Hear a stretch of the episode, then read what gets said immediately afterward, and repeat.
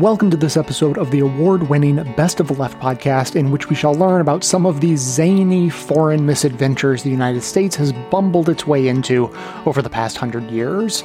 And by zany misadventures, I mean the naked pursuit of capitalism at any cost, the support of military coups and other undemocratic overthrows of foreign governments, and wars for oil and resources in an unabashed attempt to keep America wealthy and the rest of the world less so, all while maintaining an anti imperial, pro democracy, pro freedom, live and let live poker face.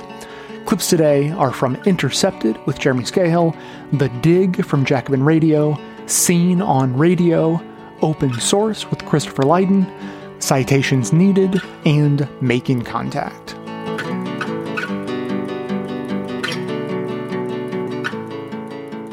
When you strip down or strip away the buffoonery and the arrogance and the lies, and you look at the US position in the world on foreign policy, Trump is basically in line with the political strategy of the empire politicians, of the elite.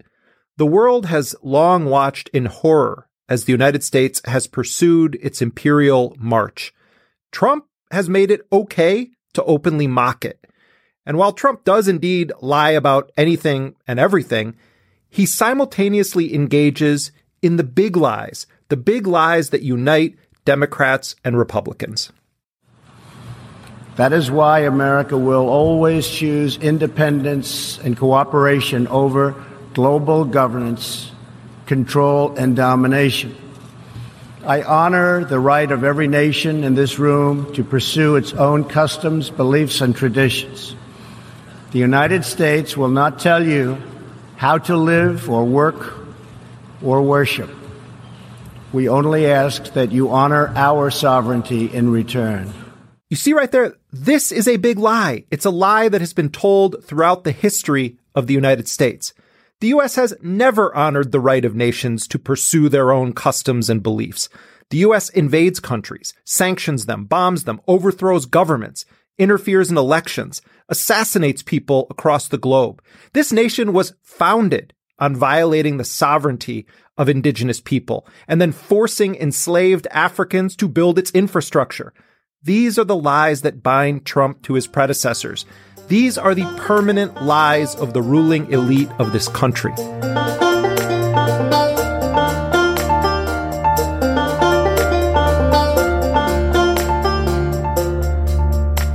Let's step back way back in time because I think to understand the post war order and then whatever sort of moment of transition we're in today, we should perhaps first explain how it grew out of the European age of empires that came before. You both write, quote, at the dawn of the 20th century, elites who favored an aggressive American role abroad had long found themselves facing a basic dilemma. Policies, ranging from participation in World War I to engaging directly with European power politics to establishing a permanent peacetime security infrastructure, all faced intense internal opposition and seemed to contradict long-standing isolationist and anti-militarist sentiments.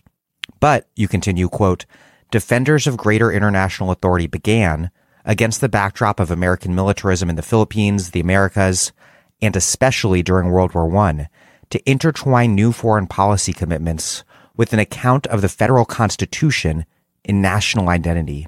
Explain this transition that leads to this founding of of what some called the American have called the American century from from this conflict over over naked overseas imperialism during the Spanish American War through the World War II era moral cloak for intervention that that continued throughout the Cold War.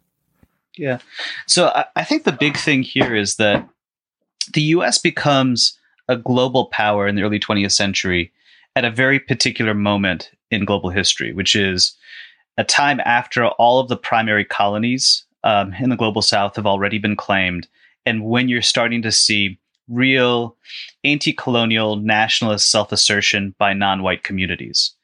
And what one of the things that this means is that you have American elites that spent a lot of time in the context of like the Philippines during World War One and sort of thinking about uh, policies within the, the Western Hemisphere making arguments about well what distinguishes american power from traditional european empires And so, what justifies the US taking on an increasingly aggressive role globally?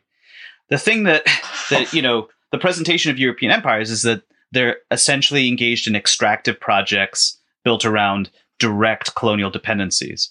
And what you have more and more foreign policy activists say in the, in the US, and this is, you know, Wilson, but it also becomes like FDR and Roosevelt, is that no, like the thing that defines American power is that American power is motivated by a basic principle of constitutionalism, democratic self rule, that links capitalist democracy, so a commitment to uh, markets with a particular kind of state form that's organized around representative institutions and that is marked by self limitation, constraint, the rule of law.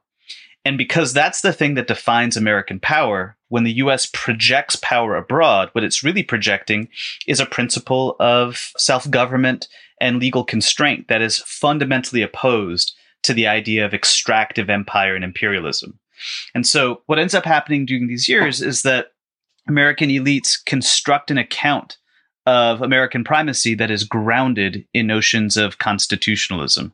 And this is really significant because one of the things that comes to define like legal scholarship, but American public opinion by the time we get to the late 20th century is this idea that, well, the US can't be an empire because it doesn't have direct colonies. And also that constitutionalism and empire are somehow opposed categories. Where, in point of fact, like the way in which the US constructed its own global hegemony and justified continuous intervention was precisely through an argument about the uniqueness of American powers grounded in promoting various forms of constitutionalism. This is why I think the account of American exceptionalism is really key for underwriting all of this, because the claim, in a way, is that the US is the creator of these multilateral institutions that provide collective security, material prosperity globally, and that are grounded in mutual constraint, so that there are all of these international legal limitations on the kind of violence or actions that states can take. But for the system to work, there has to be standing behind it somebody that is an enforcer. And so the US both sets the terms, is willing to be bound by them, but also is exceptional in the sense that at any point it's the country's responsibility to step outside these rules and ensure that the system is actually operating. And what that ends up, you know, producing during like the Cold War period is that it essentially reads threats anywhere globally. This is the thing that Uslo was was emphasizing as a threat to the system itself, requiring the US to respond. And oftentimes the claim is that, well, because the Soviet Union or various rivals are using forms of terror, the US has no choice but to use counterterror. And the thing that makes the US such a moral state is that it wrings its hands about the fact that it has to engage in this form of violence just to be able to sustain the system. Or sometimes it's going to have to back authoritarian states, let's say like Suharto's Indonesia. But then the argument is, these states are in a transitional mode. They're going from a traditional to a modern society, and the US over time is doing through market access, various kinds of rule of law initiatives, is helping facilitate the trans the transformations in the country. Now, all of this, I think, ends up it can be j- sold both at home and frankly to many folks in the global south, in part because it's still wedded to actual material benefits. This is where like the Uslo's point about the Soviet Union as a meaningful rival is really significant. Because the Soviet Union is offering this example of a centrally planned developmental economy that was able to rapidly industrialize in a way that's not that different than what many countries in the global south are facing, the US actually has to provide development assistance institutional like meaningful concessions. Exactly. Like what is it that McNamara does when he leaves the US government in the context of the Vietnam War? He goes and he runs the World Bank. And like what's the World Bank's major projects? Those are huge infrastructure development projects in the global south.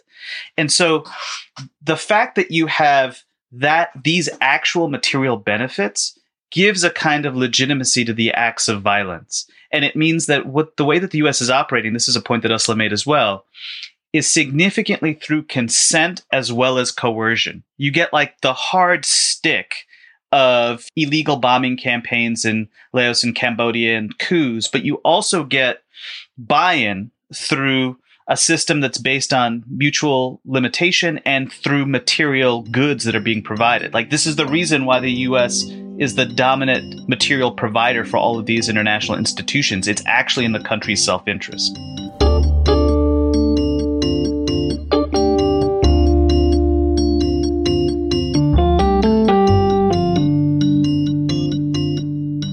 And the third chapter is the globalist chapter.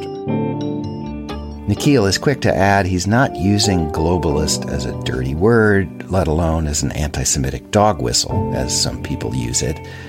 He's all for thinking in global and cosmopolitan terms. But there is a kind of globalism that was really about um, the construction of a system of control and force projection that was seen by US planners um, as a kind of a necessary structure for creating kind of insurance for the global economic system they wanted to design.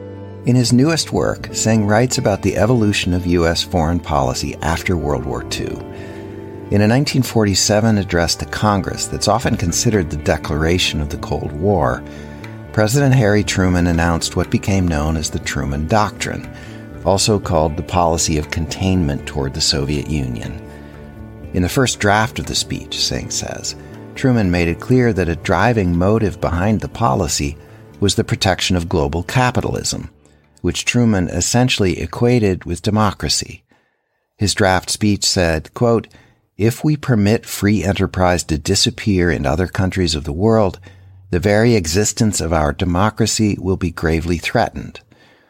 Truman's Secretary of State, Dean Acheson, said language like that made Truman's policy sound like an investment prospectus, and those lines were removed.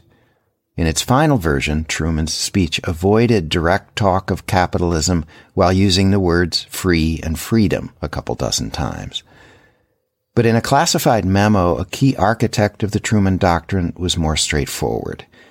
George Kennan, the diplomat best known for outlining the containment strategy, wrote in 1948, talking about the U.S., we have about 50% of the world's wealth, but only 6.3% of its population.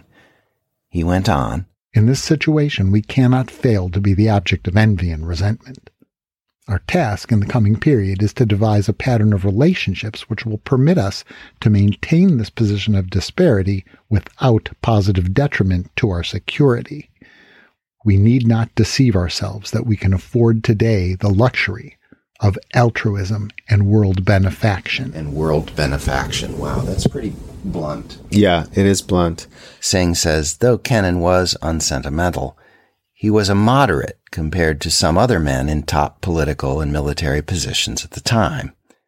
Kennan acknowledges the U.S. has limited power and needs to consider the interests of other nations and their people. And he's, in some sense, also not as rabid as some of those who actually want in that moment to go to war to kind of roll back communism in the Soviet Union.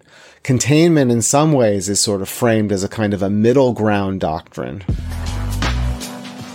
But in his frank statement about the need to protect America's economic position, Kennan was expressing the consensus view in the U.S. government and, of course, among the nation's business leaders. To be fair, Nikhil says, the architects of U.S. policy argued that by helping to protect and revive capitalist growth in places like Europe and Japan, the U.S. would be helping others too.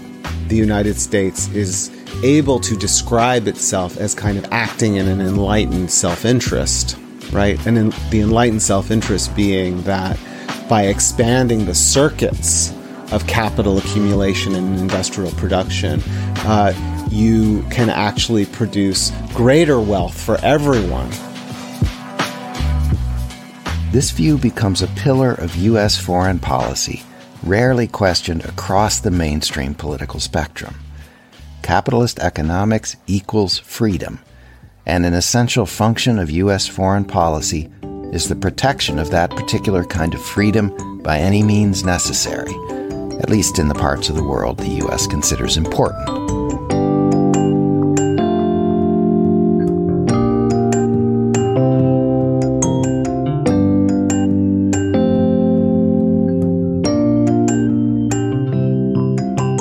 In order to understand Iran's motivations in Iraq and elsewhere in the world, it's important to absorb the long arc of history that has created the Iran of 2019. Dwight D. Eisenhower, do solemnly swear.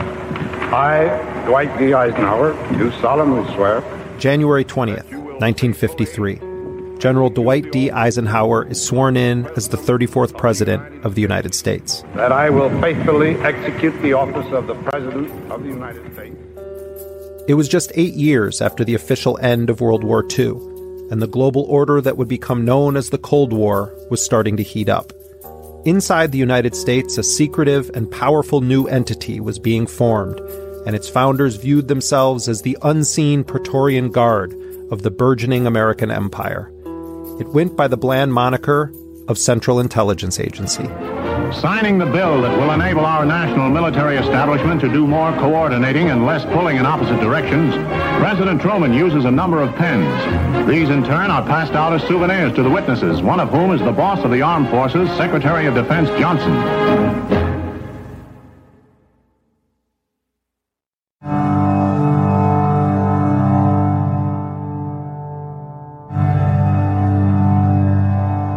The men who oversaw the creation of the CIA were part of an elite class who obsessed about the growing power of their complicated ally in the war against the Nazis, the Soviet Union.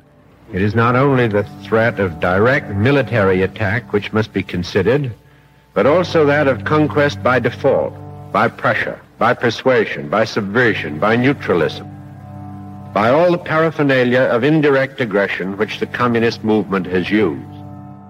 The World War in Europe had whet the appetite in Washington, D.C. for U.S. military conquest across the Atlantic and Pacific Oceans. Central to the ambitious project of empire was control of natural resources oil. Oil is found in only a few hills and valleys throughout the world, mainly in the United States, Canada, and Mexico, in Peru and Venezuela, in the Balkans, along the Persian Gulf, and in the Dutch East Indies. Over half the oil that has been produced. Not just to ensure that the U.S. and its allies had unfettered access, but also to keep the Soviets from controlling the countries which produced it. The British, who had operated a massive colonial empire for centuries, were old hands at the game, and Winston Churchill played an influential role in shaping Washington's intensifying foray into the geopolitical game. Even before Eisenhower took office, Churchill warned that there was a growing threat in the Persian Gulf. The democratic institutions in Iran had allowed the ascent to power of a problematic prime minister, Mohammad Mossadegh. He offered bold visions for social programs, land reform, and higher taxes for foreign nations and companies doing business in Iran. There were fears that despite Mossadegh's statements to the contrary, Iran could be effectively pulled into the grasp of its massive neighbor, the Soviet Union. But what was most alarming to Churchill was the oil. Mossadegh announced a policy of nationalization of the oil industry, which for 40 years had been built up and run by the British. Their mission fruitless, the Anglo Iranian oil delegation, led by Mr. Jackson, returns to London as Persia gives the company's employees one week to decide whether to stay and work for Persia. The government is an extremist government, and it would not admit anything but a full surrender of all our rights. Faced with such a position, the delegates realized there was nothing more they could do. On May 1, 1952, Mossadegh had ordered the seizure of the Anglo Iranian Oil Company. In explaining his policy to appropriate British oil interests in Iran, Mossadegh said, quote, With the oil revenues, we could meet our entire budget and combat poverty, disease, and backwardness among our people.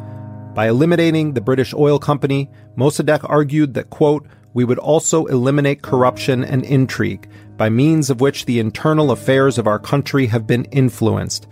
Once this tutelage has ceased, Mossadegh said, Iran will have achieved its economic and political independence. Serious trouble in Tehran, capital of oil-rich Iran. Its pro-Western ruler, Shah Mohammad Reza Pahlavi, has lost his throne, temporarily at least. When his army failed to oust the dictatorial-minded Premier Mossadegh, the Shah himself was forced to flee for his life to neighboring Baghdad. Another king without a country. This sent shockwaves through the corridors of power in Britain. Eisenhower's predecessor, Harry S. Truman, was reluctant to directly involve the United States in regime change in Iran. But Eisenhower welcomed the pressure from Churchill. In March of 1953, Eisenhower authorized the newly formed Central Intelligence Agency to begin initiating the overthrow of Mossadegh's government. His Secretary of State, John Foster Dulles, would work with his younger brother, Allen Dulles, the head of the CIA, to accomplish this task. And thus Operation Ajax was born. In Rome, where he had fled, 33-year-old Shah Mohammad Reza Pahlavi hears astounding news. Royalist forces have revolted, arrested Dr. Mossadegh, and want their sovereign home. Army men are given principal credit for the sensational change. When the army turned against its Mossadegh appointed officers, it assured the return of the king. The CIA worked with monarchists, the Shah, and at times directed factions of the Iranian military. After propaganda operations and internal politicking among the Iranian elite, a rogue Iranian military contingent, operating on orders from a top CIA officer, rolled tanks into Tehran and shelled Mossadegh's residence. The prime minister managed to escape, but his time in office was finished. Mossadegh was forced to resign. He was later imprisoned for three years in solitary confinement after a sham trial, and he lived out the rest of his years in obscurity and under house arrest before dying in 1967.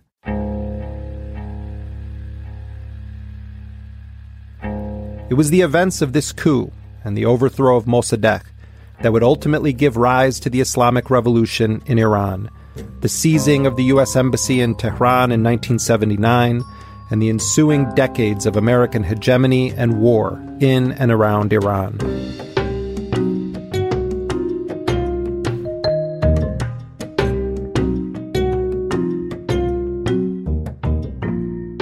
Those of us who come from Iran, whether we know this through personal experience or our family experience, or we heard this from our parents or grandparents, we remember 1953, the coup d'etat against Premier Mossadegh. This was a time of intense American anti-communism. And he was taken out on the flimsy charge of probably trying to bring communism to Iran. But in fact, he was not a communist. He had very bad relationship with the Tudeh party, the Communist Party of Iran. And he was taken out, we must emphasize, by the CIA. Kim Roosevelt leading the charge. Quite. Spreading $100 bills all over Tehran until he quit. Quite so. And at the time, it wasn't really known that the United States, that the CIA was behind this. Everyone knew the role of Britain, but that was very, very upset with the nationalization of the oil industry and so on. But that came to light some years afterwards, and it was, uh, it's been a very unfortunate thing. And I think many Iranians have been very, very skeptical of the United States and very suspicious of the United States ever since then. But there have been other things along the way as well. The worst part is that it's been lost to history. Nobody ever mentions that the original sin in our policy in the Middle East was toppling a very promising democratic post-war regime. And we'll Iran. never forget it. We can never forget it. I often. How do I, we suppress it? I, I, I, don't know. Do you, Steve Walt, how we get that out of our memory that talk about blood on the hands. I mean, that we created we, we imposed the Shah and his Savak and a whole lot of bad economics on the people and for 25 years until the Islamic Revolution. And now Trump talks about the blood on their hands as if we're children well, or well, something. all all countries, uh, and this one in particular, are bad at remembering our own history. We tell ourselves a rather whitewashed view of our own past conduct. So, uh, an event like the '53 coup, which looms very large in the minds of Iranians, is one that's a footnote in American history at, at this point, uh, I- I- and that's true of many things that have had happened subsequently. As I didn't want to interrupt Valentina, and specifically on this question of the entrenched behavior Mhm. of which that was a kind of model. Mhm. What I worry about sort of a late imperial phase of our Mhm. own glorious history. Mhm. You were saying about us. And who can forget that uh, the U.S. practically gave Saddam Hussein the green light to invade Iran in 1980, right. starting a, a bloody eight year war it just so happens, by the way, that, I mean, people are wondering these days why it is that Iran and Syria have such good relations. Well, during the Iran-Iraq war, Syria was um, among, I don't know what, two or three countries that supported I- Iran during mm. that war. And every other country was opposed to it. Um, it was again, a bloody blood war. on hands, a, million casualties. A million casualties. Vast on, numbers on, of women and children. Absolutely. The destruction. I mean, my late father lived there and he would be calling and writing us from time to time time and telling us about the aircraft going overhead and so on, and the destruction of the means of production of both countries and uh, the bombardments and so on. I mean, it was quite uh, awful. It was quite atrocious. And then I would actually like to bring in another factor here in terms of the U.S. and its rather nefarious role in the region, broadly speaking, and that's mm. Afghanistan and its role during the Afghan War. Afghan uh, War starting in 1902. Um, Oh, one. Oh, no. I would go back to 1979, 80. Oh, sorry, of course. Right. So the Afghan war, so there was a revolution uh, that took place in um, 1978. And again, American virulent anti-communism decided that that regime had to go as well. And it worked through the United States, worked through its proxies, in particular Pakistan and also Saudi Arabia, to foment um, an Islamist armed rebellion. I mean, the U.S. was on the side of uh, a group of tribal Islamist rebels, later called the Mujahideen, who were opposed to girls' schooling. The um, including Ma- Bin Laden, probably. Well, Bin Laden was trained in a CIA camp along the border with uh, Pakistan, and so that was the origin of Al Qaeda. So the United States has played a very, very nasty role. I often I often sit and wonder what Iran and actually the region would look like had the 1953 coup d'etat not occurred. I often wonder what Afghanistan and the rest of the region mm. would look hmm. like too had uh, the United States decided to leave Afghanistan alone in 1978, 1979, 1980, let it deal with its rebels, the tribal Islamist uprising, and at the very worst, Afghanistan would have been, oh, I don't know, another Uzbekistan or Tajikistan or one of the other stans, but it would not have been mm. the essentially failed state that it still is today. So the 1980s, and then of course the invasion in uh, in uh, 2001, and then with the resurgence of the Taliban in 2006, it's just been uh, one uh, bit of bad news after the other. So I feel very, very badly about Afghanistan. I was there in January, February of 1989 when the modernizing uh, progressive government was still in place, but it was besieged and the Soviet troops were leaving. And it took another two years. And finally, that what was, in, to my mind, a very, very interesting experiment collapsed and failed.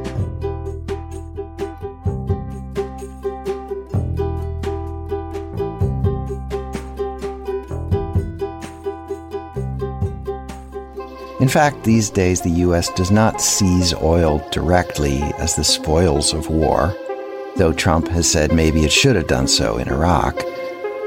But keeping oil rich countries in the hands of friendly governments allows U.S. oil companies to do business there and keep the cheap energy flowing to the U.S. economy. Prominent U.S. officials not known as critics of the country's foreign policy have said yes, oil was a central reason for the Iraq War, including Chuck Hagel, the former Republican U.S. Senator and Defense Secretary in the Obama administration, who said, We're not there for figs, and General John Abizaid, former U.S. commander in Iraq, who said in 2007, Of course it's about oil. We can't really deny that. Also hard to deny is that American leaders, more than those of any other country on the planet, feel justified in exerting power in and on other countries without asking permission. They claim the right to alter and to take the lives of people in those lands. Nikhil Singh says the United States is the world's last true empire. It just doesn't see itself as such. We have not yet figured out what it would mean to think differently about how we interact with the world, how we become a good neighbor with the world, how we live in the world as another people among peoples, right? Not a people invested in maintaining relationships of disparity, as Kennan put it, but people interested in actually thinking about how we coexist on a finite and fragile planet.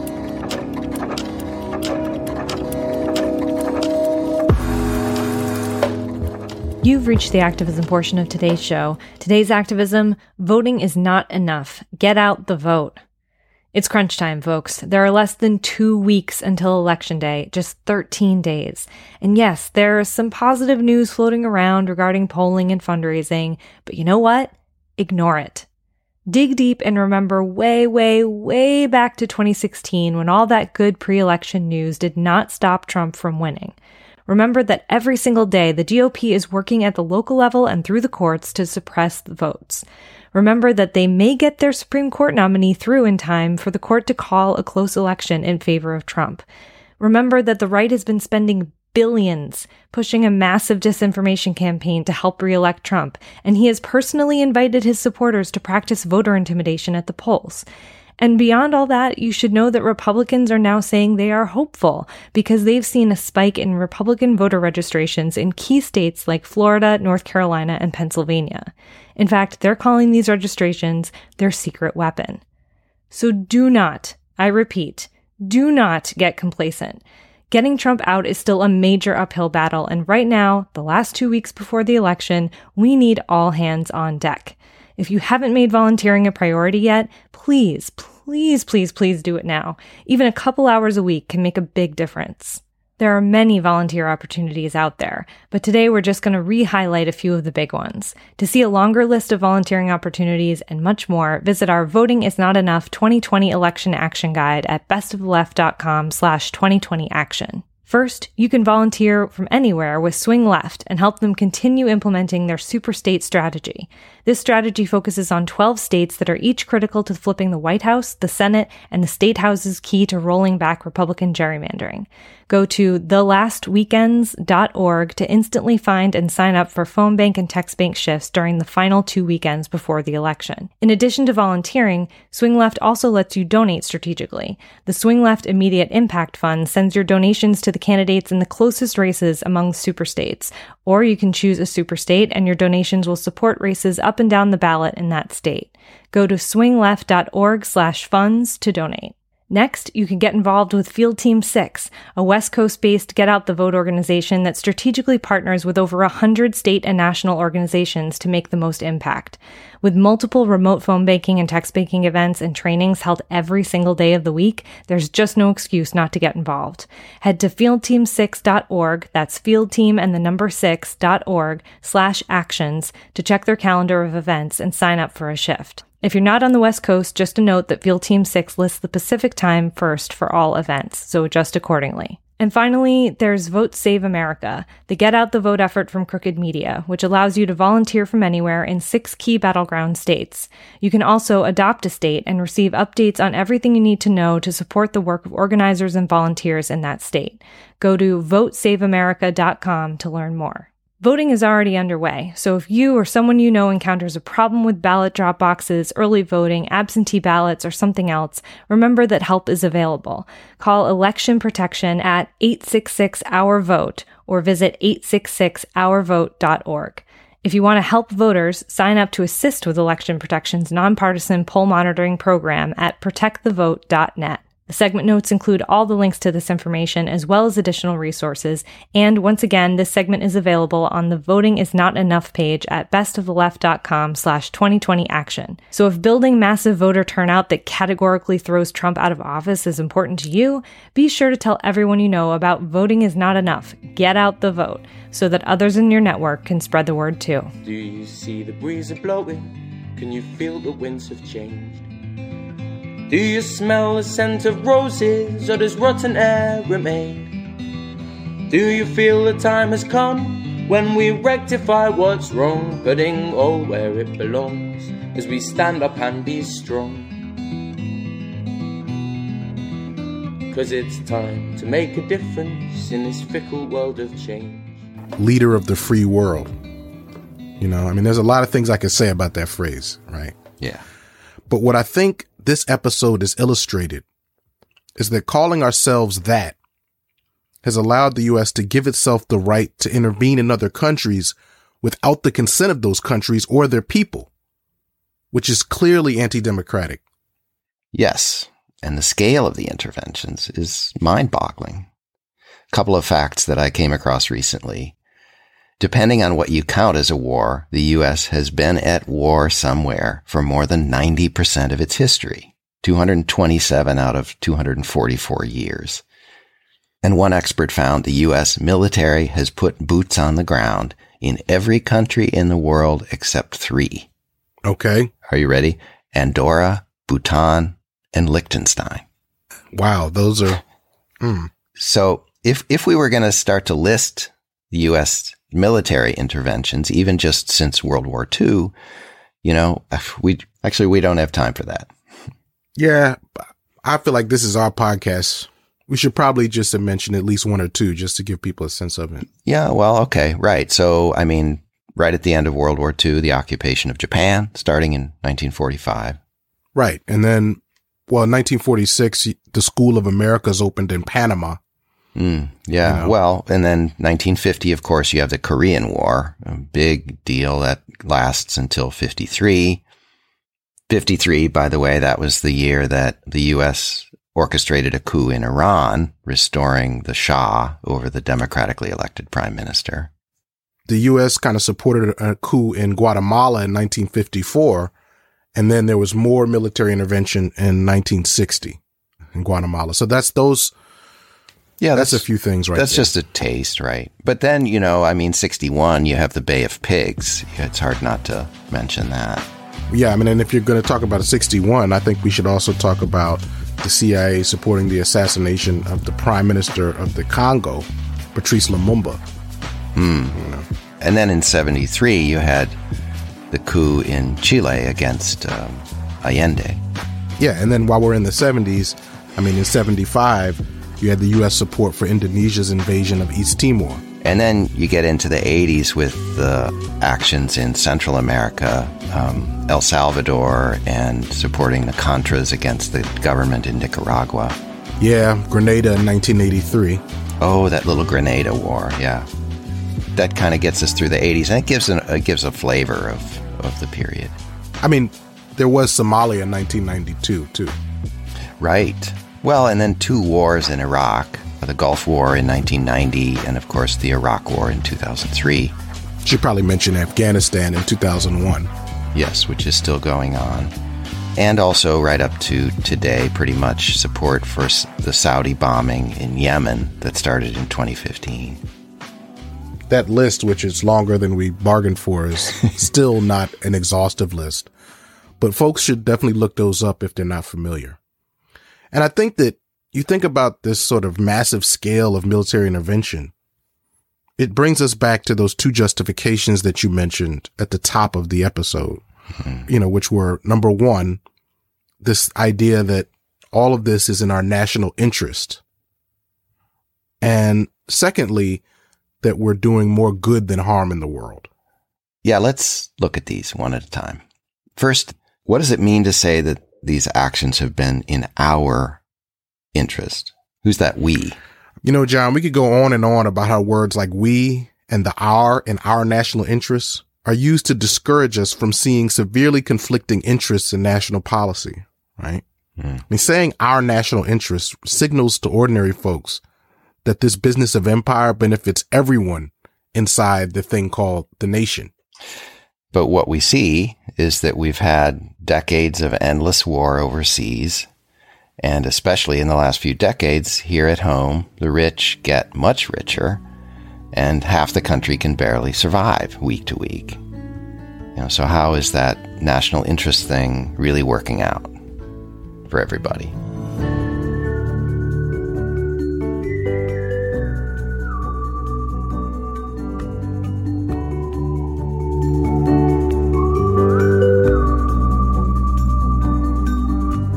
The media does a lot of mind reading when it discusses U.S. foreign policy, it violates a lot of journalistic standards of both objectivity and giving more than one can say. And you see this a lot with how U.S. foreign policy is framed. Typically, it's done in what we generally call the kind of good faith manner that the U.S. is inherently good. And when we escalate wars, we are stumbling or bumbling Mhm. or falling backwards into them. It is never a deliberate policy. Put simply, the U.S. is stumbling its way into another decade of war. We're sliding toward war. The North Koreans to make sure that we don't get into an accidental war. The risk of sliding into war with Iran. We must not sleepwalk our way into war. Well, I think many of us are worried that we are going to stumble into war. Its military says Iran's latest actions could draw America into war. We've been complaining about stumbling into war in 2003 for a decade now. Then do what we did during the Bush administration, which was stumble into war. suggesting that we slid into war uh, and suggesting that the possibilities of sliding into war are present today. And this is very common. This is just audio clips from TV. Yeah, Uh, it's also prevalent, if not ubiquitous, in print. Will the U.S. be drawn further into the Syrian war? asked Fox News. How America could stumble into war with Iran, disclosed The Atlantic. What it would take to pull the U.S. into war in Asia, speculated Quartz. Trump could easily just be sucked into war in Afghanistan again, Slate predicted. The U.S. is stumbling into a wider war in Syria, the New York Times editorial warned. A flexing contest in Syria may trap the U.S. in endless conflict, Vice added. Wars have a way of escalating, and the U.S. may, quote, stumble into a ruinous war in, in North Korea, foreign policy writes. Is the U.S. blundering towards a ruinous war? One CNN anchor asked. Trump is stumbling into war with North Korea, the Boston Globe warned. The U.S. has gotten dragged into war in Yemen, foreign policy editors insist. And these are all, by the way, just from the last few weeks. We're Um, so hapless. I know. And could Donald Trump stumble into nuclear war? New York Magazine asks. This past August, an analysis published in the Washington Post pushed the headline We won't go to war with North Korea on purpose, but we might by accident. In addition to citing historical examples of the Cuban Missile Crisis and the Korean War, the author of the piece, Professor Mitchell Lerner, who runs Ohio State's Institute for Korean Studies, writes The American role in the Vietnam War exploded after the alleged second Gulf of Tonkin attack on August 4th, 1964. We now know that this attack never occurred, but American military and political leaders believed that it had. And President Lyndon Johnson used it as an excuse to obtain the functional equivalent of a declaration of war. The article continues. In neither of these cases were the critical decisions for war made as part of a sober and thorough assessment of accurate evidence. And yet, war came nonetheless. End quote. It has a tendency to do that. Yeah, as you can see, beyond the passive use of the phrase war came nonetheless, as, as though it suddenly appeared like a summer rain shower, Lerner also absolves the United States of deliberately deciding to escalate its own already aggressive actions in North Vietnam. It was already supporting the South Vietnamese kind of puppet government in their own attacks on North Vietnam, and then was deliberately looking for a way to escalate that and used this so called second Gulf of Tonkin attack, which never occurred. But at the time, American leadership wasn't even positive anything had actually happened. President Johnson was told that an attack on a U.S. destroyer called the Turner Joy was, quote, probable but not certain which is hardly an authoritative analysis by which to push a resolution for war through Congress. But the fact of the matter is that LBJ and his top cabinet secretaries had already written a war resolution and just were waiting for the right time Right. to get it passed. They weren't. They were not just bumbling around and this happened and they reacted. Uh, Look, they were looking for a pretext. One came. They deliberately ignored evidence to the contrary. Right. Exactly. And that shows malice. That shows not an accident or bumbling into war. That shows that you wanted war. Exactly. The the idea that it was only years and years, decades later that the truth came out that that there had been actually no second attack by the North Vietnamese Navy on these U.S. Uh, warships. That was actually speculated on at the time. I mean, I.F. Stone, the journalist, was already saying, questioning the official story. A number of senators voted against the resolution, actually, only two, against the Tonkin Gulf resolution, as it was known, that kind of gave LBJ carte blanche to just launch this ground war. But I mean, questions were there. So the idea that it took decades and that no one knew and that this was all done on the up and up, right? Like with good faith that they thought they were doing the right thing Has been pretty much disproven. Is is completely disproven. Uh, and you see this with even today with with straight reporting in Syria. So the New York Times back in July was doing a straight reporting on the escalation of the war there and said the U.S., quote, was inadvertently sliding and, quote, sleepwalking to war. And that the reason uh, they were doing so is because they, quote, were running out of space to stay out of Mr. Assad's way.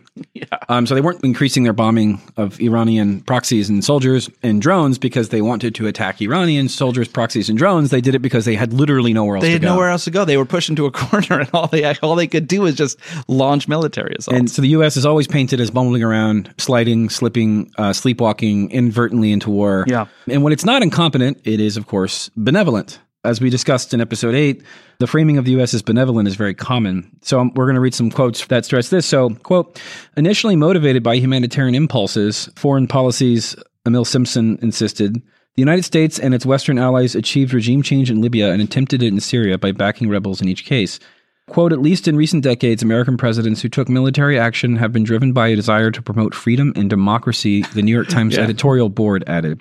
That one's amazing. Um, this kind of talking point kind of works like a re- revolving door. It's spouted by by government officials. It's then regurgitated back by the press and then repeated again by the Yeah. government. So it's like this cycle where it's it's just constantly getting reinforced. Take for instance comments from uh, the U.S. ambassador to the United Nations, Nikki Haley, last month before the UN Security Council. To the members of the Security Council, I must say enough is enough.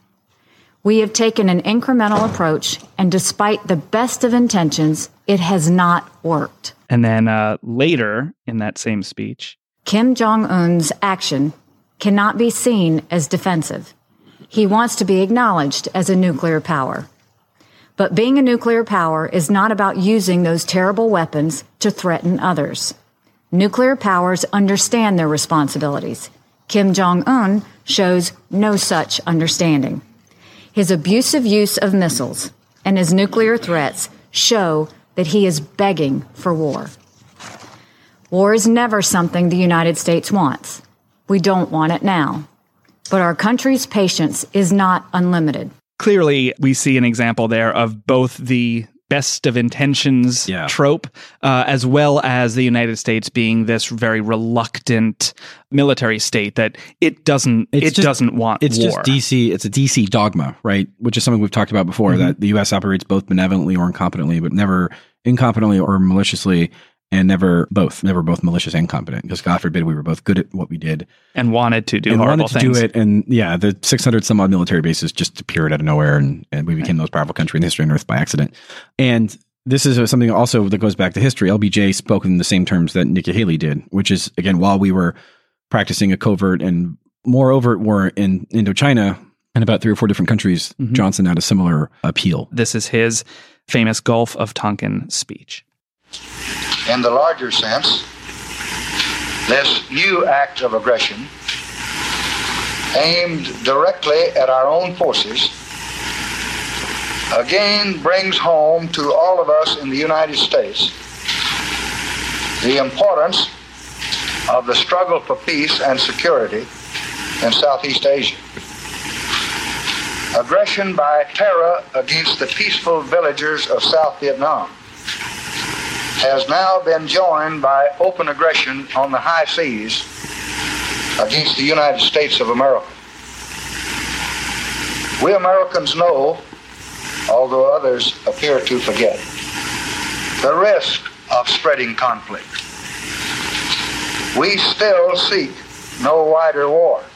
Every American president since at least the 1970s, Washington Post Philip Rucker declared earlier this year, quote, has used his office to champion human rights and democratic values around the world. So you can interpret U.S. policymakers' intentions in only one direction, and that is towards benevolence or good faith. You're never allowed to assume malice. So there's something going on here that I want to talk about. What we have is a kind of mind reading exercise. Journalists are not describing an objective thing that happened. They're not saying U.S. escalates war in Syria. They're not saying Trump's rhetoric escalates war in North Korea, which is sort of Mhm. an objective thing you can define. It's by escalating rhetoric, U.S. risks stumbling into war. Right. By their sleepwalking in the war in Syria. These are all highly subjective value claims that require a theory of mind as to what the U.S. policymakers are thinking that is really uncalled for and is re- really out of whack with most standard journalistic practices, which is you're not really supposed to assume the intentions either way. Now, the other side of the coin is okay, well, we don't want to assume that they're evil, that they have this master conspiracy plan. Uh, You're not allowed to do that. You're not Right, allowed to say that there's some broader objective of the Middle East, whether it's getting rid of governments that are a threat to U.S. hegemony, Right. regardless of their. Well, that would that would out the game. So they well, right, so but you can but you can do the other direction because like if I was to of say the. U.S. has designs in the Middle East to get rid of countries, whether it's the Wesley Clark seven countries on the hit list or whether Right. it's countries that are that are threatening U.S. hegemony, I'd be called a wacky conspiracy theorist. But you can exactly. do you can do the opposite, which But is at to same assume time- that that they actually Right. are, are just a bunch of bumbling idiots who either again don't know what they're doing, or when they do know what they're doing, they really really mean well. Hey, members, we have reached that magic moment again where everyone else is getting kicked all the way to the end of the show, whereas you have more bonus content to enjoy. So, as always, thanks for your support.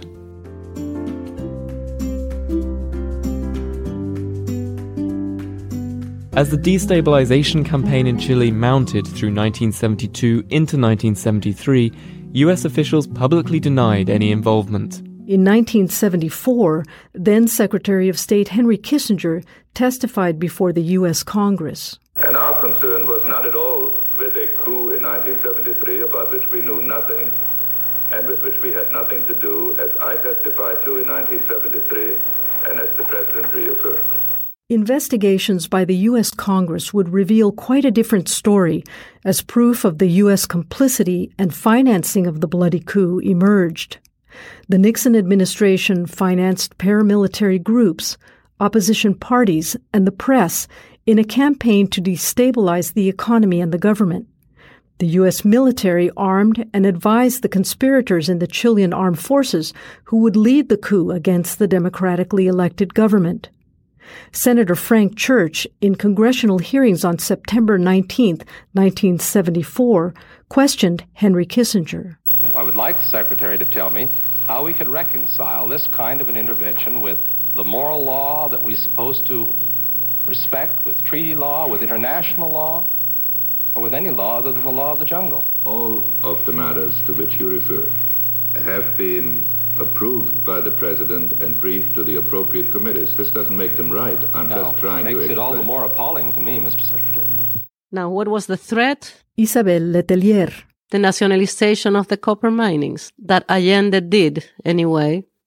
According to Nixon and Kissinger, it was that Cuba was there in the Caribbean and Chile was in the south, and they were going to get together and have this big hamburger with a lot of ketchup. If Allende should win the election in Chile, Former U.S. President Richard Nixon speaking in 1977. and then you have Castro in Cuba, what you will in effect have in Latin America is a red sandwich. And eventually, it'll all be red.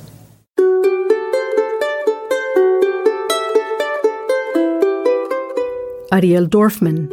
I think that Chile was a model for the world in some sense. And if we had been successful, this would have been a form of change, profoundly social changes of democratic nature, justice, economic sovereignty, and national liberation. That problem was the problem that Nixon and Kissinger faced. René Castro. Can we allow this to happen? Obviously not.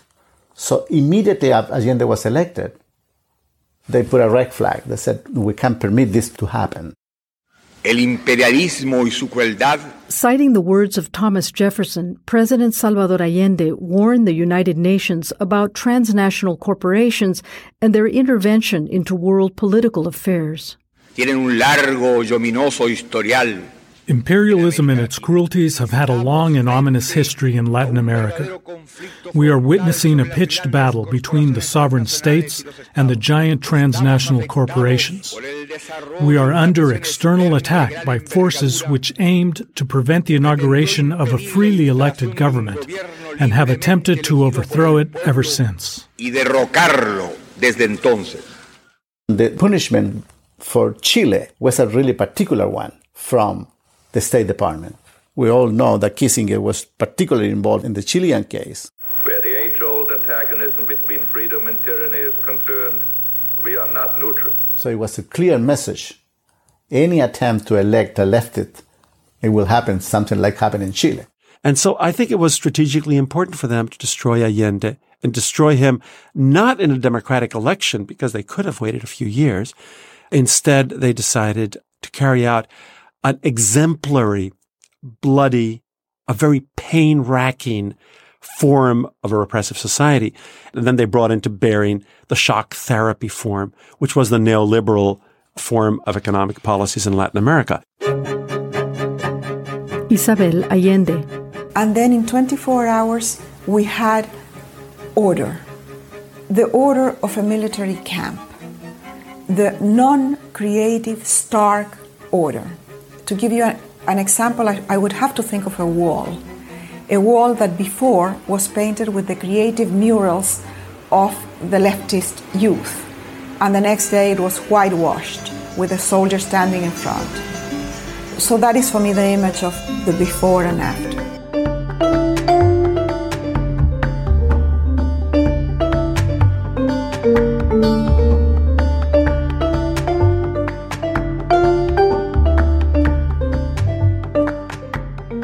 Cold War's end gave the impression that, or confirmed to many, that history had an arc. These increasingly universal waves of democratization globally, but also within the United States, which was, as the story went, always becoming this more perfect union. And the inevitability of all of that seemed confirmed by the Soviet Union's collapse. Why did the apotheosis of American power in the 1990s also turn out to be the beginning of a crisis in American power? What was it about this dog catching the car moment when, with the Soviet Union vanquished, Bush proclaimed the New World Order and initiated NAFTA negotiations, but suddenly Americans found their government and the prospect of world government and really the entire world outside of our borders so terrifying.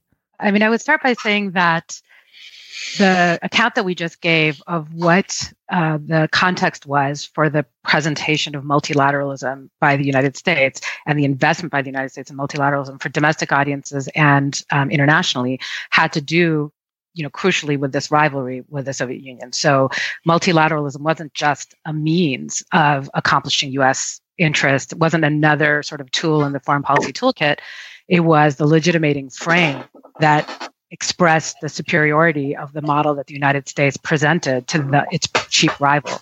When that rival is removed, the necessity of that framework also begins to mean, the idea that the United States needs to be deeply committed to a global peace dividend, for example, at the end of the Cold War, in which there should not only be a redistribution domestically that arises from the reduced need for military spending so on that's presumed with the end of the Soviet Union, but also that it should have an international dividend, that there should be some ways in which there's broader multilateral investment is something that it would be a normal and it would have been a natural extension of the kinds of legitimating claims made in the, in the name of multilateralism in the 70s and 80s. But in the 1990s, it's a real problem to offer that presentation to justify to domestic audiences why it is that the United States should be spending money on overseas lending. And in this moment, in this period, you have an ascendant Republican Party that begins to directly question these ideas, particularly in the wake of the first Bush administration, the George H.W. Bush administration,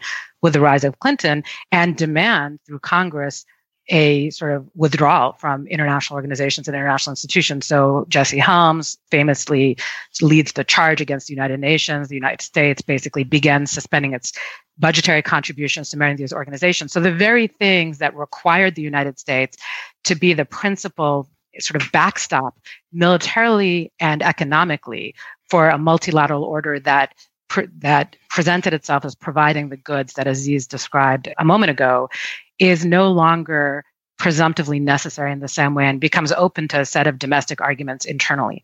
But also, you had a moment, the high watermark of sort of internationalism, if you want, in the sort of military expression of US power was the Gulf War, was the first 1991 Gulf War, where the United States gets the backing of the Security Council, engages in coalition action, and then accomplishes its ends and places Iraq under a punitive sanctions regime And that was the moment of the New World Order. That's the moment when George H.W. Bush proclaims, actually, interestingly, in September 11th, 1991, I believe it is, that he makes this proclamation. And of course, in an address to Congress, right? In an address to Congress, exactly. So it's after the end of the war. So it's 1991 the New World Order. And then shortly thereafter, Bush himself and the vision that he was articulating is defeated internally electorally.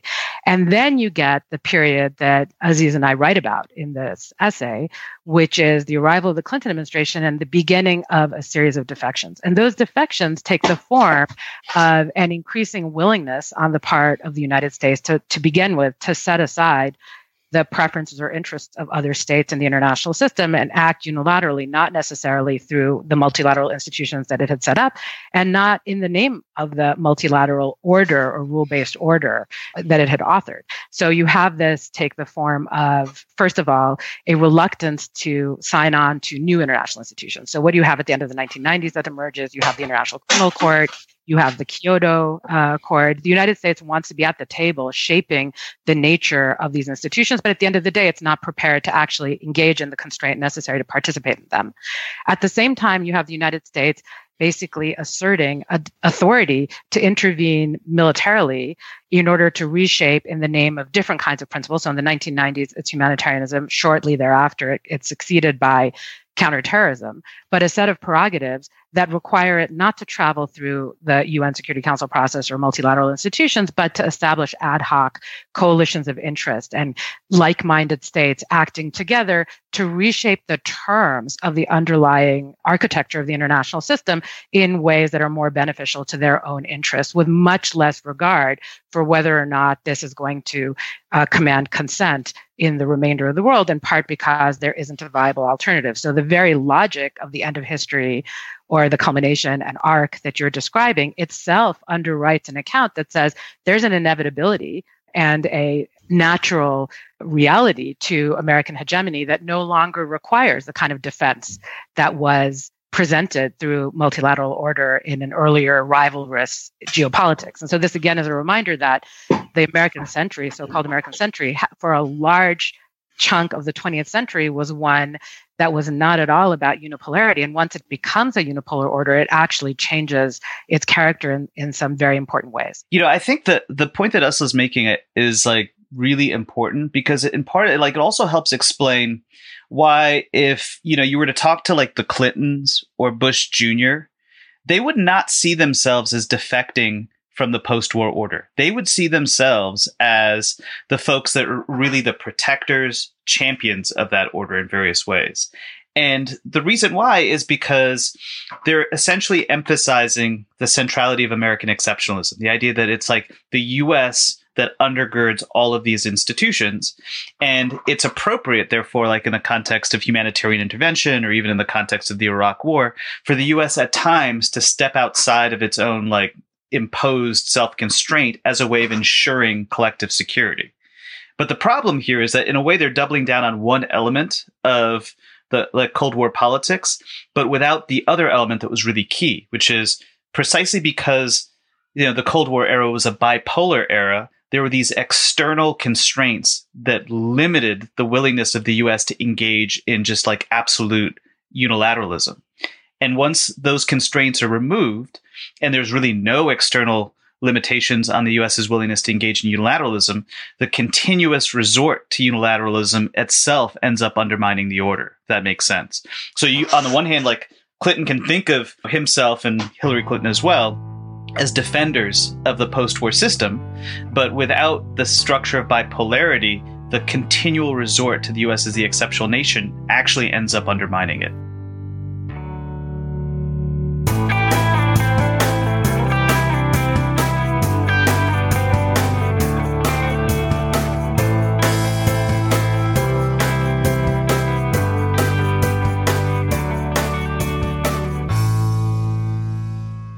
We've just heard clips today, starting with Jeremy Scahill from Intercepted explaining the great live and let live lie of the United States. The Dig discussed the United States' role in creating and maintaining international institutions. Scene on Radio showed that the containment strategy against the Soviet Union basically stemmed out of a conflation between capitalism and democracy. Intercepted told the history of Iran and the United States' role in overthrowing their legitimate government, something that we don't tend to remember, but of course the Iranians never forget. Scene on Radio touched on the mostly unspoken but obvious truth that the US goes to war for oil. They also summarized a long list of wars we've been involved in over the past century.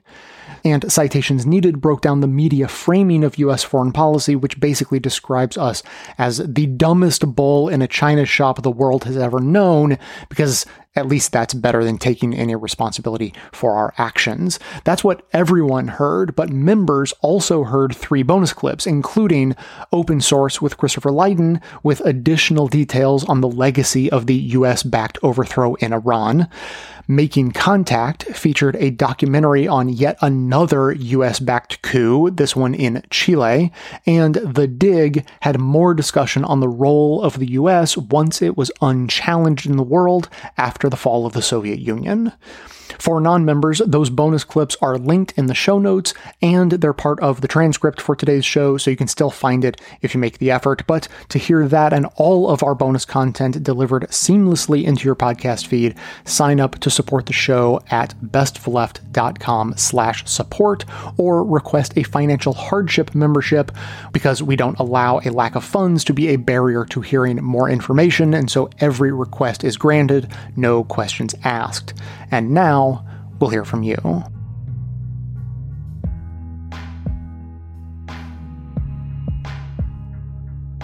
Hi, Jay.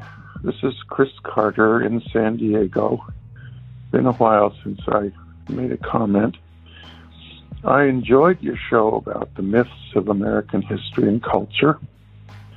I'd like to focus on your comment at the end of the program about media coverage and, and blind spots.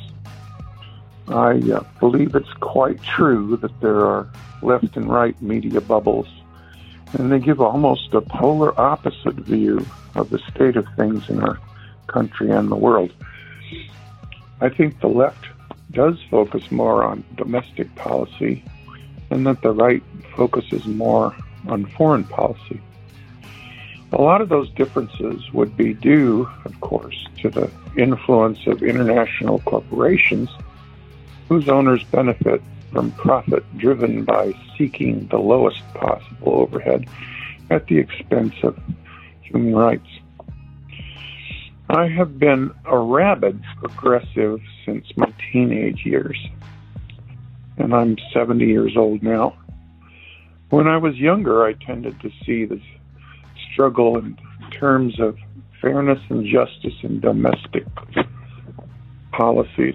But as I grew older, and especially now, I became more aware of the world and the position of the United States in it.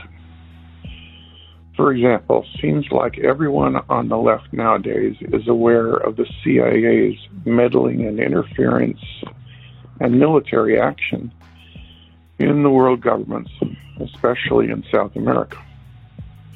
One of the reasons why I am still rabidly progressive is that I would like to see U.S. domestic policies present to the world a better example of how a society could operate on a set of ethical beliefs.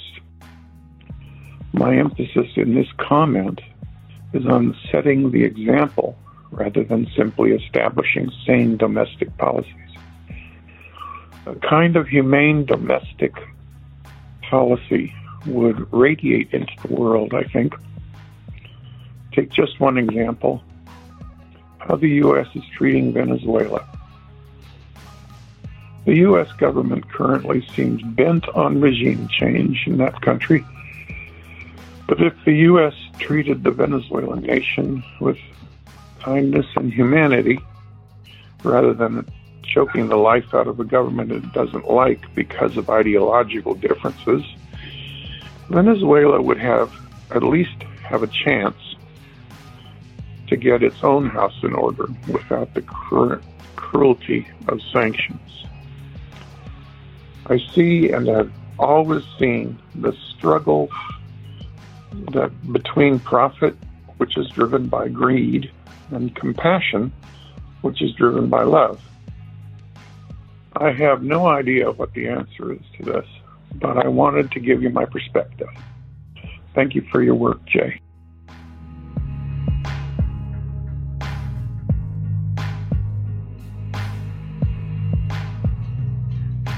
Hello, Jay. This is Alex. Apparently, I'm quickly becoming a regular commenter.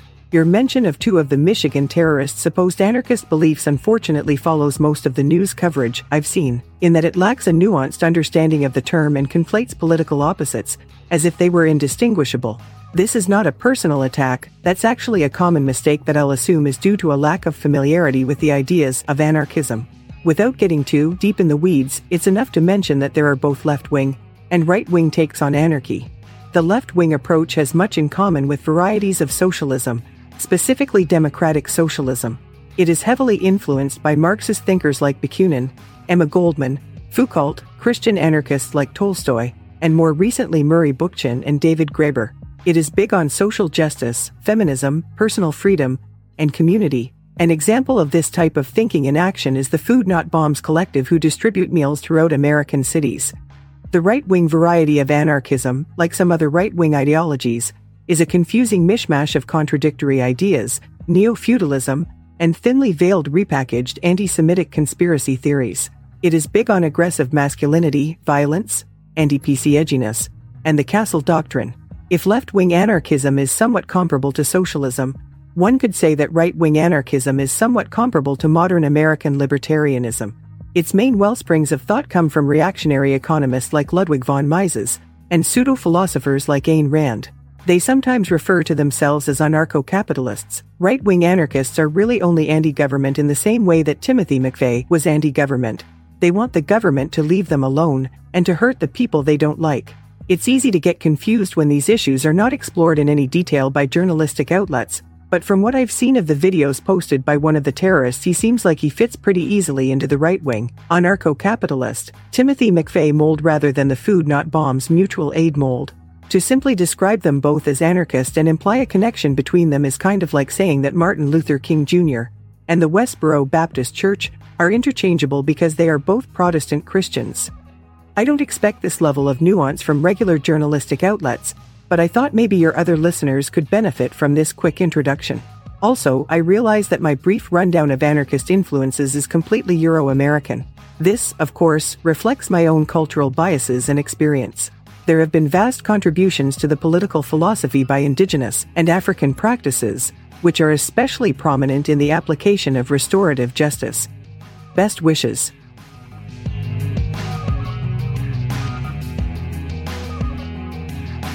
Hi, Jay. Dave from Olympia. I just listened to uh, the RBG episode. Your commentary at the end was very thought provoking about the need for government legitimacy more so than you know any sort of policy prescription. It gets said a lot that we're fighting for the essence of democracy, and we are, but usually that's not followed up with what that means. You know, it's like no, the the underpinnings of a legitimate democratic institution respected by the people that are governed by that institution is what we're fighting for it made me think about the concept of the mos maiorum, the kind of glue that held the Roman Republic together when it was still a republic. And it was kind of a lot of agreed upon, but not strictly letter of the law things that everybody everybody knew this is how it works. You know, consuls can do this, and and that eh, technically doesn't say that. And so, you know, Marius and Sulla and Caesar and Pompey kind of all pushed and prodded the system out of shape because it was based on these set of practices that everyone agreed to. And once people, you know, a certain group of people stopped agreeing to them and were using the system in a way that they could get what they wanted without essentially playing by the rules that everyone else kind of agreed to in an in an unspoken and unwritten way, the whole thing eventually broke down. Boy, the scope of the stuff that you're describing, the changes, it makes me I don't know, just remember or realize how old and kind of decrepit our Constitution is. We're certainly not the first kind of constitutional government, but we're one of the first. And the original British Constitution didn't last. And I think the Dutch Constitution might be older, but I don't know if it's like if that Constitution is still functioning or not. But a, a parallel would be when the country came into existence, yeah, deals had to get cut for the United States to become a country. You know, the smaller states wouldn't have joined unless the Electoral College was put in place and the three fifths compromise. Like, there were some bad, like, maybe in retrospect, they had to give some sort of deal to get everyone to get on board, but we can do better than that today. But it's such an old system and people have, you know, the human species has learned from the experience that the United States has demonstrated. And there are better, fairer, smarter, more legitimate ways of governing nowadays. In a lot of ways, it's an old system that's been patched and patched and patched. It's as if we're a modern computer still running on a version of DOS you know, and we've had several security patches and updates and and changes, but it's still at its core DOS. It's an old way of thinking about governing that frankly doesn't trust the people with power. They don't want, you know, the people to have control of the government because, you know, we don't trust them. They're not who we want to be in charge. And it just it the whole, you're right, there needs to be broad, sweeping change to a vast number of institutions to restore a sense of legitimacy to the underlying government in a lot of the ways that, I mean, the Constitution gets a lot of, you know, rah rah, Fourth of July speech, flag waving, deference and love. But the actual nuts and bolts of the Constitution are super clunky. And yeah, uh, a, a, a real fundamental, thoroughgoing review and update is probably in order if the United States is going to continue to be a functioning democracy for the next 50 years. So, yeah, strong agreement, maybe some interesting thoughts in parallel. As always, really enjoying the shows. Thank you so much. Stay awesome.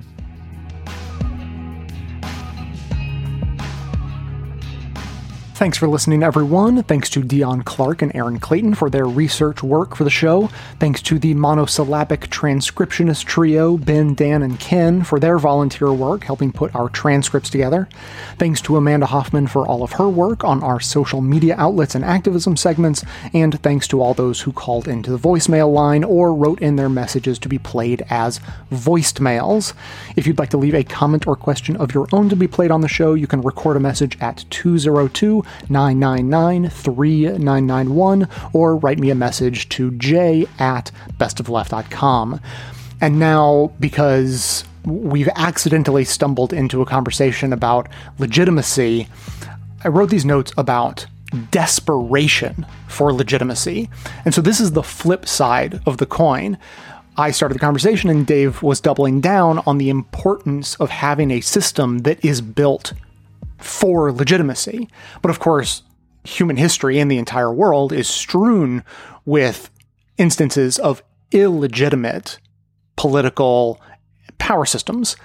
And the most obvious, uh, the, the most prevalent in our minds and sort of the most recent is kings, right?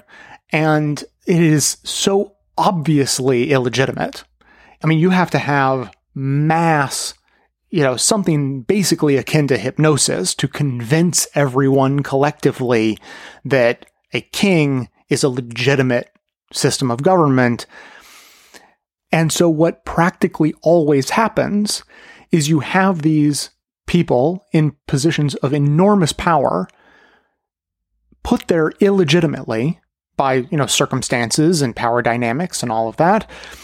But they know that their power is illegitimate and that if someone could come along and overthrow them by force, well, then that person would be the new, you know, quote unquote legitimate ruler.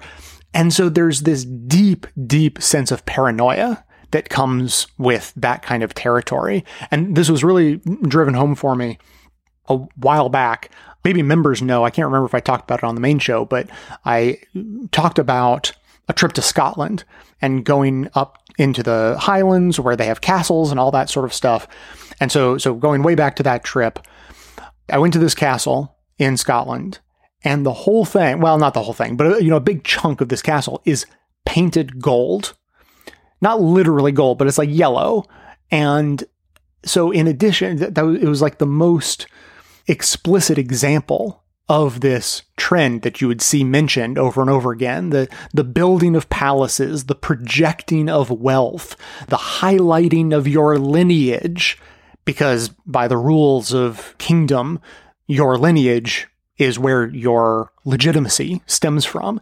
And so there are all these things done. This one king deciding to paint his castle gold to project wealth was just sort of the most ostentatious version of it but all of these things stem from paranoia. And they stem from this deep seated knowledge that they are illegitimate, that they don't really deserve what they have. They don't really deserve their position of power. They came to it by accident, not through any action, certainly not through a collective showing of the will of the people or anything like that. And the comparison between that archetype of a king and Donald Trump is so starkly obvious. It's sort of frightening. This desperation for legitimacy is exactly why Trump has always been obsessed with the electoral map. That's why, you know, if you recall the stories for at least the first couple of years in office, he would show people, sort of apropos of nothing, have you seen my electoral victory map? Because he won all those states that don't have any people in them. And this is why he harped on and on about the crowd size at the inauguration and always wanted to have military parades. And basically, what he's been reduced to is, well, he can throw himself a rally. That's what he can actually succeed at doing. And all of these things stem from that same sense that would tell a king in another era, maybe I should paint my castle gold. Maybe that'll convince some people that I deserve to be where I am. Have you seen my electoral college map? And then, the, you know, the one that's the starkest comparison, maybe, is the highlighting of the importance of lineage. Now, of course, Trump's lineage goes nowhere. It's just, you know, he got rich from his father who is rich by being a racist slumlord, but he absolutely wanted to begin a lineage. The story came out sort of recently, and it was one of those stories that I, I, felt like I already knew. Like, didn't I already know this story? That he wanted Ivanka to be his vice president, and what he would love more than anything is for all of his kids to be the next presidents after him. And a lot of his followers at least some of his followers are pretty on board with that. And there are shirts you can buy with, you know, Ivanka 2024 and 2028 and so on down through Barron, I guess. And so, you know, all of this comes back to legitimacy and trying to conjure fake legitimacy where it doesn't actually exist. Going back to royalty, even with all of the, you know, ordained by God nonsense, everyone sort of knows it's an illegitimate system of government. This isn't news to people living in our time. Good for us. We figured out that governments derive their legitimacy from the will of the governed.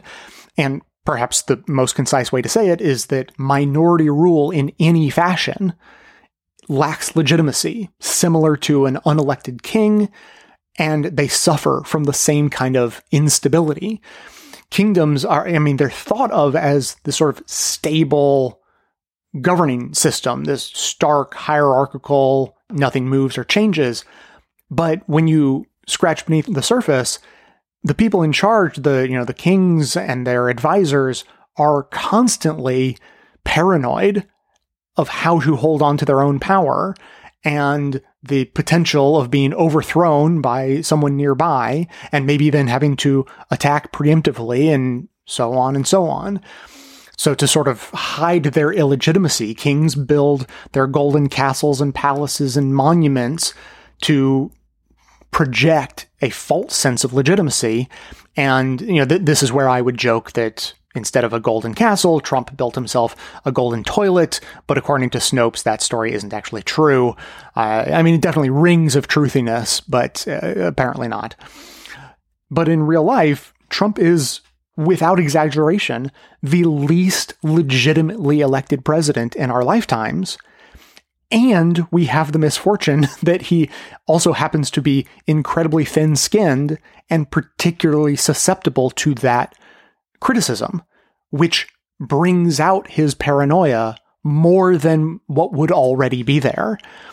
And that is unquestionably the source of, of much of his incredibly erratic behavior. I mean, I, don't get me wrong, I think that he would be erratic under any circumstances, but if he were legitimately elected and genuinely popular, I think that he would be less of a loose cannon, but instead he is a paranoid husk of a person in the throes of panic, trying desperately to project legitimacy where none exists.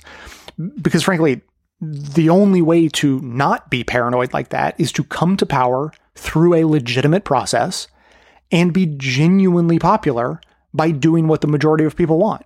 It's really not complicated, but unfortunately, those aren't options for Donald Trump. He can't do those things, and therefore he has nowhere to go but deeper into his paranoia, which causes him to be more and more erratic, which is shaking the legitimacy of our entire system to its foundation, which, as explained previously, was already on shaky ground. I mean, he's only president because we have a system that is itself illegitimate uh, with giant gaping holes in it.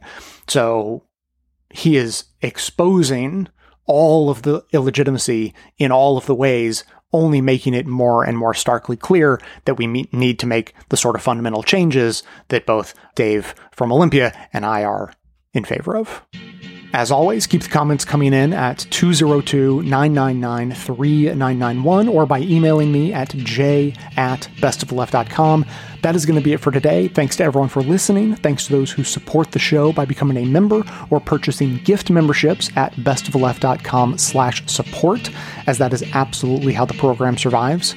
Of course, everyone can support the show just by telling everyone you know about it and leaving us glowing reviews on Apple Podcasts and Facebook to help others find the show. For details on the show itself, including links to all of the sources and music used in this and every episode, all that information can always be found in the show notes on the blog and likely right on the device you're using to listen. So, coming to you from far outside the conventional wisdom of Washington, D.C., my name is Jay, and this has been the Best of the Left podcast coming to you twice weekly, thanks entirely to the members and donors to the show from bestoftheleft.com.